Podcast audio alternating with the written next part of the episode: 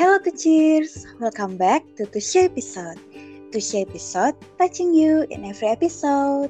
Bareng lagi sama aku Angelia di segmen Shining episode kelima. Nah, topik pembahasan kita kali ini berkaitan sama hal-hal seputar pergi ke psikolog nih, to cheers. Untuk membahas topik ini, aku bakal ditemenin sama salah satu senior asis di Tushe yang kebetulan pernah beberapa kali ke psikolog. Nah, langsung aja kita kenalan sama narasumber kita kali ini. Hai G. Halo Angel. Bisa perkenalan diri dulu G. Oke, okay. uh, eh, jadi halo tuh cheers. Aku G. Um, aku salah satu senior asisten psikolog di Tushe. Um, aku mahasiswi psikologi, gitu. Oke, sekarang kesibukannya lagi apa aja nih, G? Um, kesibukan aku sekarang palingan sibuk kuliah sih pastinya. Terus juga ada kepanitiaan juga di kampus. Terus juga aku magang di beberapa tempat kayak di Tushe, terus di Solution, di Manusia Biasa, sama di beberapa tempat lainnya kayak gitu. Wih, lumayan padat juga ya jadwalmu ya. Thank you loh di tengah kesibukanmu ini, kamu masih mau sharing bareng sama aku di Tusi episode kali ini. Aku yang seneng malah karena um, aku bisa diajakin untuk sharing. Kayak kemarin kan aku sama kamu nih, kita jadi podcaster dan ngajakin orang lain untuk sharing.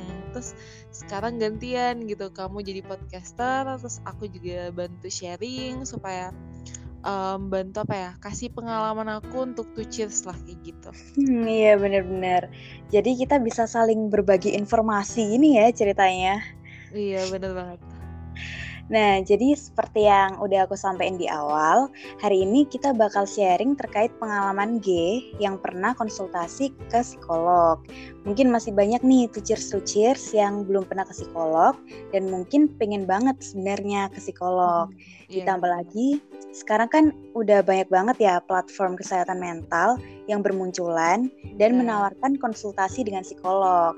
Cuman bisa aja kayak kita tuh nggak bener-bener pingin ke psikolog karena ada satu dan lain hal yang bikin kita takut atau nggak yakin. Nah mungkin G boleh sharing dong dulu gimana nih ceritanya yang bisa membuat G akhirnya memutuskan untuk konsultasi ke psikolog. Uh, pertama-tama itu sebenarnya aku akhirnya berani itu karena um, aku merasa bahwa oh aku udah perlu nih untuk ke psikolog gitu aku udah butuh gitu. Itu sebenarnya salah sih kayak masa pemikiran kayak itu sebenarnya salah sih. Maksudnya uh, kita itu boleh banget kok ke psikolog kapan aja gitu. Nggak harus kita nunggu sampai kita perlu dan butuh gitu. Kita nggak ma nggak masalah gitu. Kalau misalnya lagi fine fine aja ke psikolog pun nggak masalah gitu. Jadi sebenarnya nggak perlu nunggu masalah kamu jadi kacau dan nggak bisa ditangani untuk datang ke psikolog gitu. Cuman nggak tahu kenapa ya kayak maksudnya um, kayak diri sendiri tuh kan kadang susah gitu kan untuk diajak kompromi gitu. Jadi benar, waktu uh, jadi waktu mau ke psikolog pas itu aku sebenarnya bener-bener struggling gitu um, apalagi kayak sebagai mahasiswa psikologi aku ngerasain gimana dilemanya seseorang untuk akhirnya dia bisa mutusin uh, ke psikolog nggak ya kayak gitu karena emang waktu itu aku struggling juga gitu dan gengsi sampai akhirnya menolak untuk ke psikolog gitu. Wih, kok bisa gengsi nih? Boleh ceritain lebih lanjut gak gengsinya tuh kenapa? Apa ya, gengsinya itu karena kayak aku tuh masih psikologi gitu kan. Hal-hal psikologis tuh udah jadi kayak makanan sehari-hari gitu loh di kampus. Tapi kok aku nggak bisa sih kayak manage itu sendiri nggak bisa mengaplikasikan itu sendiri gitu ke diri aku gitu. Kayak aku merasa aku gagal nih untuk menerapkan semua coping stress yang udah udah aku pelajarin di kampus gitu kan. Terus kayak aku kan juga content writer gitu kan tentang topik-topik psikologi gitu.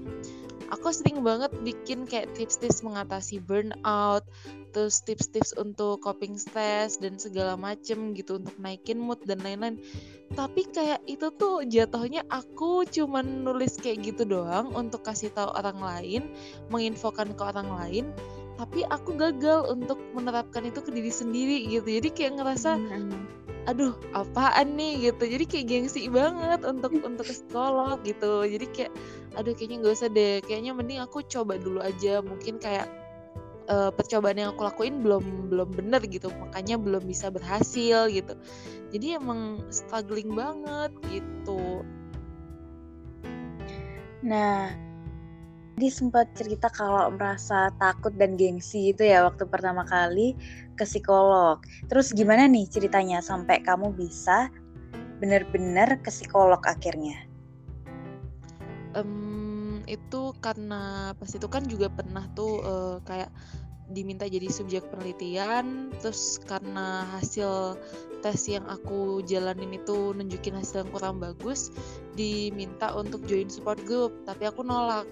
Terus di follow up lagi sama orang yang bersangkutan untuk ditawarin konseling individu aku juga nolak gitu. Aku sempat mikir kayak ini emangnya kenapa sih kok harus sampai di follow up banget gitu? Emang struggle apa sih yang aku alamin gitu? Walaupun memang pastinya waktu itu mas emang aku di mentally exhausted gitu. Cuman aku merasa bahwa aku masih bisa kok gitu. Jadi kayak nggak mau gitu. Aku nolak terus gitu. Tiap kali ditawarin orang itu untuk konseling gitu sama dia gitu kan Nah, hmm. terus beberapa bulan setelah itu bener-bener ngalamin burnout yang parah. Burnoutnya tuh kayak lama banget dan kayak aku tuh jadi kayak bener-bener susah untuk ngelakuin hal-hal yang biasanya gampang banget aku lakuin apalagi biasanya bisa aku selesaiin dengan waktu yang singkat gitu misalnya tapi ini aku lama banget gitu untuk ngerjainnya dan kayak jadi prokrastinasi banget gitu dan aku kayak ignore banget aku merasa nggak apa-apa deh ini palingan aku karena capek karena mungkin aku lagi males gitu. Aku nggak merasa bahwa itu adalah adalah apa ya kayak adalah bentuk dari kelelahanku secara psikologis gitu. Aku nggak merasa bahwa aku butuh butuh untuk psikolog gitu. Tapi setelah itu berlanjut terus akhirnya ya udah aku mutusin oke okay deh ke psikolog gitu. Karena aku juga awalnya bingung harus ke mana dulu ya udah coba cari-cari yang free counseling dulu gitu sampai akhirnya nemu ya udah aku coba free counseling sama di Grab Health juga karena di Grab itu ada psikolog klinis juga kayak gitu aneh sih awalnya rasanya gitu cuman karena nggak face to face jadi enak sih buat cerita jadi sedikit nyaman walaupun bingung awalnya mau cerita dari mana gitu Hmm, oke okay, oke. Okay. Berarti uh, layanan konseling itu banyak banget ya, nggak harus yang kayak face to face atau video conference gitu, tapi ada juga yang via chat. Dan hmm, waktu itu yeah. kamu cobanya gimana nih? Hanya free trial atau udah berbayar? Um, free trial atau berbayar ya bun. Uh, jadi waktu itu aku awalnya karena um, karena pertimbangan awal juga kali ya. Jadi kayak aku masih coba untuk yang free counseling gitu. Setelah coba free counseling sempet ada apa ya masa sempet sedikit berguna untuk beberapa waktu tapi aku merasa itu masih kurang gitu. Jadi aku mutusin untuk oke okay, kayaknya aku harus beneran dapet yang benerannya gitu dari dari biro psikologi gitu. Ya udah akhirnya aku cari biro psikologi dan akhirnya aku ikut konseling yang berbayar gitu cuman kadang kalau misalnya um, kayak lagi nggak bisa ngatur waktu untuk appointment sama biro psikologinya, aku tetap buka yang di Grab Health. Jadi aku kayak ganti-gantian gitu, kadang di Grab Health, kadang di uh, psikolog kayak gitu. Oh. Terus uh, emang layanan psikologi tuh ada apa aja sih yang kamu tahu, Ge? Atau apa pun yang pernah kamu coba apa aja? Iya bener-bener aku lupa jelasin ya. Jadi kalau layanannya sendiri sebenarnya aku nggak begitu paham sih layanannya ada apa aja gitu. Soalnya kan kadang di tiap uh, biro kan beda gitu ya, di tiap platform kan beda. Cuman karena aku magang di Solution sama Tushe dan di situ ada layanan psikologinya. Jadi kurang lebih kalau di Solution itu ada layanan konseling sama kayak support group gitu. Nah, kalau di Tushy itu ada konseling, itu ada offline sama online. Terus juga ada paket-paketnya biasanya ada paket individu ada paket pasangan dan segala macem gitu. Terus juga ada psikotes kayak gitu. Kadang tuh banyak yang nanyain soal price gitu kan. Nah itu price di tiap biro tuh kayak beda-beda sebenarnya. Jadi kayak nggak bisa ngasih jawaban pasti gitu loh. Karena emang tergantung dari bironya juga gitu. Kan juga dilihat dari pengalaman praktek si psikolognya gitu kan makanya harganya juga kadang beda gitu. Cuman kalau dari aku misalnya baru pertama kali ya mending cari dulu yang emang terjangkau buat kamu gitu. Mungkin yang gratis dulu nggak apa-apa gitu. Karena kalau awal kan orang-orang mungkin ngeras yang jadi pertimbangan juga kayak aku nggak mau invest too much nih gitu. Jadi kalau emang nggak mau invest too much ya udah nggak apa-apa coba yang free counseling dulu. Kalau emang ternyata butuh ditangani lebih lanjut ya udah gas gitu bikin appointment sama psikolog benerannya gitu lewat biro gitu. Oke, berarti uh, untuk layanan sama price-nya ini tergantung dari biro masing-masing psikolognya ya. Soalnya kan uh, bisa aja nggak selalu sama. Cuman kalau misalnya masih awal-awal, mending coba yang free dulu aja kali ya, biar tahu. Ya. Kalau misalnya butuh penanganan, baru kita lanjut ke yang berbayar.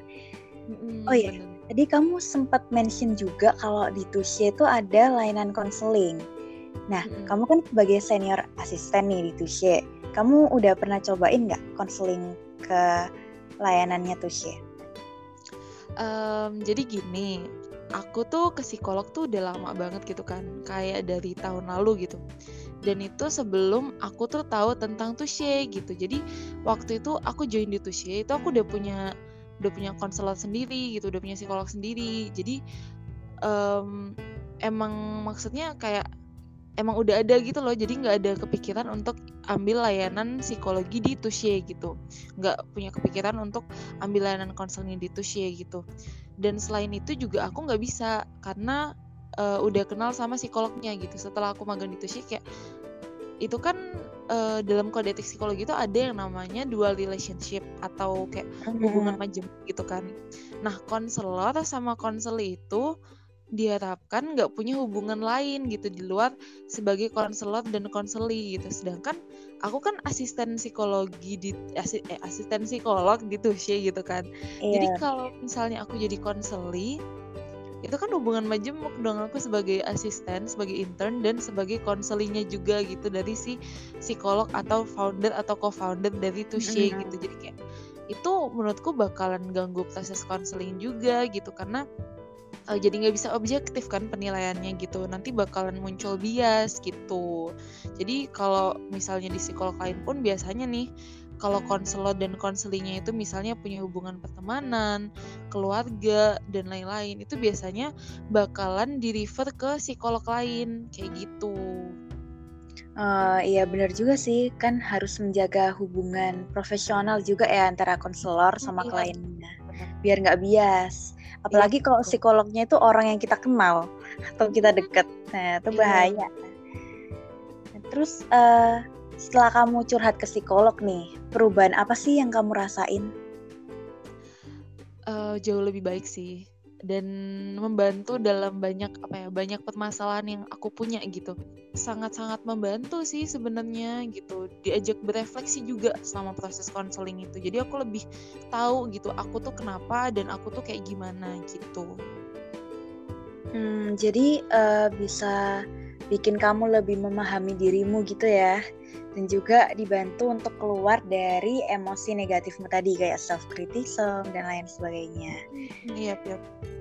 Nah, awalnya kamu pernah nggak sih kayak punya ekspektasi gitu, kayak merasa kalau ke psikolog tuh udah pasti psikolognya ngerti apa yang kita alami atau apa yang kita pikirkan, atau justru sebaliknya nih, kamu malah takut karena takut dibaca pikirannya.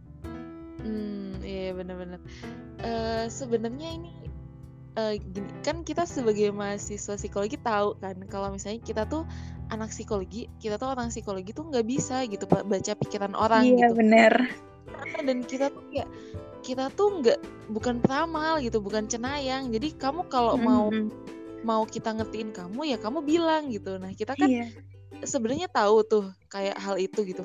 Tapi ternyata begitu aku ke psikolog langsung aku tuh juga ternyata ada di titik itu gitu. Aku kadang berharap kalau aku cerita masalahku terus aku ngasih tahu perasaanku psikolognya itu bakalan tahu dan bakalan ngasih jawaban sesuai ekspektasi aku gitu. Jadi aku berharap kayak uh, dia itu bisa apa ya kurang lebih kayak uh, berpihak sama aku gitu loh. Misalnya kayak aku bilang aku marah nih sama ini gitu pas aku udah mulai bisa bisa bisa apa ya bisa kenal sama emosiku dan bisa tahu alasan marahku tuh apa gitu. Aku bilang kayak aku marah nih sama ini karena gini gini gini gitu. Nah jawabannya itu bukannya bukannya yang bikin apa ya bikin kayak aku jadi makin julid atau gimana tapi kayak malah bikin aku mikir gitu dikasih pertanyaan yang challenge gitu. Dikasih pertanyaan reflektif kayak uh, apa namanya kayak misalnya ditanyain gitu uh, emang kenapa menurut kamu kok bisa kamu marah karena dia ngelakuin hal itu? Emang hal itu dampaknya ke kamu apa? Kok kamu bisa marah sih? Jadi itu tuh pertanyaan-pertanyaan kayak gitu tuh akhirnya bikin aku mikir lagi iya ya kenapa aku marah ya? Kayak gitu. Jadi kayak sebenarnya nggak bisa gitu psikolog itu ngertiin apa yang kita mau gitu. Psikolog itu membantu kita untuk uh, melihat permasalahan kita dari sudut pandang lain gitu. Bantu kita untuk jadi mikir lagi kayak gitu. Hmm, bener sih Nah, aku juga sebenarnya uh, sempat punya keinginan buat ke psikolog kan, tapi aku tuh merasa kayak belum tentu dia bisa bantu aku buat keluar dari masalahku. Dan aku juga merasa takut karena aku nggak kenal sama psikolognya. Nah, kira-kira kamu punya tips nggak sih gimana caranya biar kita tuh nggak perlu takut lagi ke psikolog? Ya mungkin to cheers to cheers juga ada yang pingin ke psikolog nih sebenarnya cuman mungkin masih ragu kayak aku. Hmm, iya benar-benar benar um, sebenarnya aku kalau tips sih nggak ada sih. Cuman mungkin ada apa ya uh, beberapa catatan yang bisa aku kasih ke kamu sama ke The Cheers juga gitu. Ya boleh boleh. Uh, jadi uh, yang pertama tuh kalian tuh nggak harus nunggu sampai masalah kalian itu udah susah gitu buat ditanggung sendiri. Kayak apa yang udah aku lakuin gitu. Karena itu salah banget even kamu nggak punya masalah pun it's okay banget gitu untuk ke psikolog gitu. Jadi sebenarnya nggak usah ragu dan nggak usah takut gitu. Terus kalau misalnya kendala yang kamu jadikan pertimbangan adalah soal biaya banyak loh platform yang udah buka layanan konseling gratis gitu. Dan saya juga satunya tuh saya juga pernah buka layanan konseling gratis gitu. Dan kalau emang ternyata setelah konseling gratis itu perlu untuk tindak lanjut ya kamu jangan ragu untuk extend sesi konselingnya gitu. Jangan ragu untuk uh, ambil konseling beneran gitu sama psikolog beneran di biro gitu. Bener-bener kayak itu untuk bantu kamu banget gitu. Terus kalau misalnya banyak yang ngerasa kayak um, tapi aku udah pernah coba ke psikolog cuman psikolognya kayaknya nggak enak deh psikolognya kayaknya nggak oke okay deh aku nggak merasa terbantu dan lain sebagainya gitu nah ini sebenarnya ada hal yang harus diingat gitu hal penting banget. Nyari psikolog itu sama kayak nyari pacar. Jadi jadi nyari psikolog itu susah-susah gampang dan kalau nggak cocok di satu psikolog ya berarti emang itu belum jodohnya gitu. Jadi berarti kamu ya cari psikolog lain gitu loh sama kayak kamu cari pacar. Kalau nggak cocok di pacar kamu yang ini ya udah kamu putus cari pacar baru gitu kan. Cari yang memang cocok sama kamu. Nah sama yeah, yeah. di juga konsepnya gitu. Jadi nggak masalah banget kalau kamu ganti-ganti psikolog sampai kamu dapet psikolog yang pas buat kamu. Kayak even aku pun aku udah gonta-ganti psikolog berapa kali gitu sampai akhirnya uh, aku dapet yang uh, bener-bener emang pas gitu. Dan kalau misalnya udah dapet pas pun cuman kayak misalnya berapa bulan kayak gitu setelah itu aku merasa oke okay, merasa mendingan terus dirasa udah bisa terminasi ya udah diterminasi. As long as aku punya komitmen untuk pakai tools yang aku dapetin selama konseling kayak gitu. Itu juga yang terakhir mungkin ada yang ragu ke psikolog karena nggak tahu mau cerita apa dan bakalan ngapain selama konseling gitu. Karena aku juga ngerasa hal yang sama gitu waktu pertama kali. Bingung mau cerita apa dan mulai dari mana. Tapi nanti psikolognya itu bakalan bantu kalian gitu. Psikolognya yang bakalan mancing kasih pertanyaan dan lain sebagainya gitu. Tapi tenang aja mereka juga nggak maksa mereka nggak akan maksa kalian untuk cerita apa yang kalian alamin gitu. Jadi pokoknya as long as kamu siap untuk cerita baru kamu boleh cerita gitu. Kalau kamu merasa belum siap kamu merasa belum bisa menaruh kepercayaan kamu merasa belum bisa open up nggak apa-apa gitu. Kayak kamu pasti akan dikasih waktu gitu. Kayak gitu sih kalau dari aku Wah, menarik ya. Mungkin aku juga bisa coba nih catatan penting yang kamu bilang tadi, biar aku juga lebih berani dan yakin buat ke psikolog. Nah. nah, tadi kan kita udah sharing banyak ya sama G, mulai dari pengalaman pergi ke psikolog, hal yang dirasain sebelum dan sesudah ke psikolog, sampai G juga ngasih catatan penting nih buat tuh cheers biar nggak takut lagi untuk pergi ke psikolog. Nah, semoga bermanfaat ya tuh cheers. Iya, semoga sharing yang aku uh, sampaikan hari ini bisa sedikit membantu gitu ya. Iya, nah mungkin uh, segitu dulu ya untuk episode kali ini. Terima kasih G, udah mau sharing bareng terkait pengalamannya, sekaligus memberikan catatan-catatan penting yang menambah insight kita dan meyakinkan kita kalau mau ke psikolog itu sebenarnya nggak sulit dan nggak semahal yang kita bayangin ya. Iya, benar banget. Thank you juga Angel dan Tush episode sudah mau mengundang aku dan sudah memberikan aku tempat dan waktu untuk sharing gitu.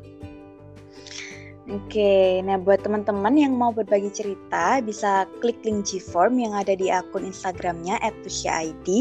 Siapa tahu Nanti ceritamu akan kami bawain dan kamu juga bisa berkesempatan untuk diundang ke Tushi episode kayak gini loh. Dan jangan lupa nantikan Shining episode berikutnya setiap Sabtu eksklusif hanya di Spotify. So, aku Angelia pamit undur diri. Don't forget to stay happy and healthy and see you on the next Tushi episode. Tushi episode touching you in every episode. Bye.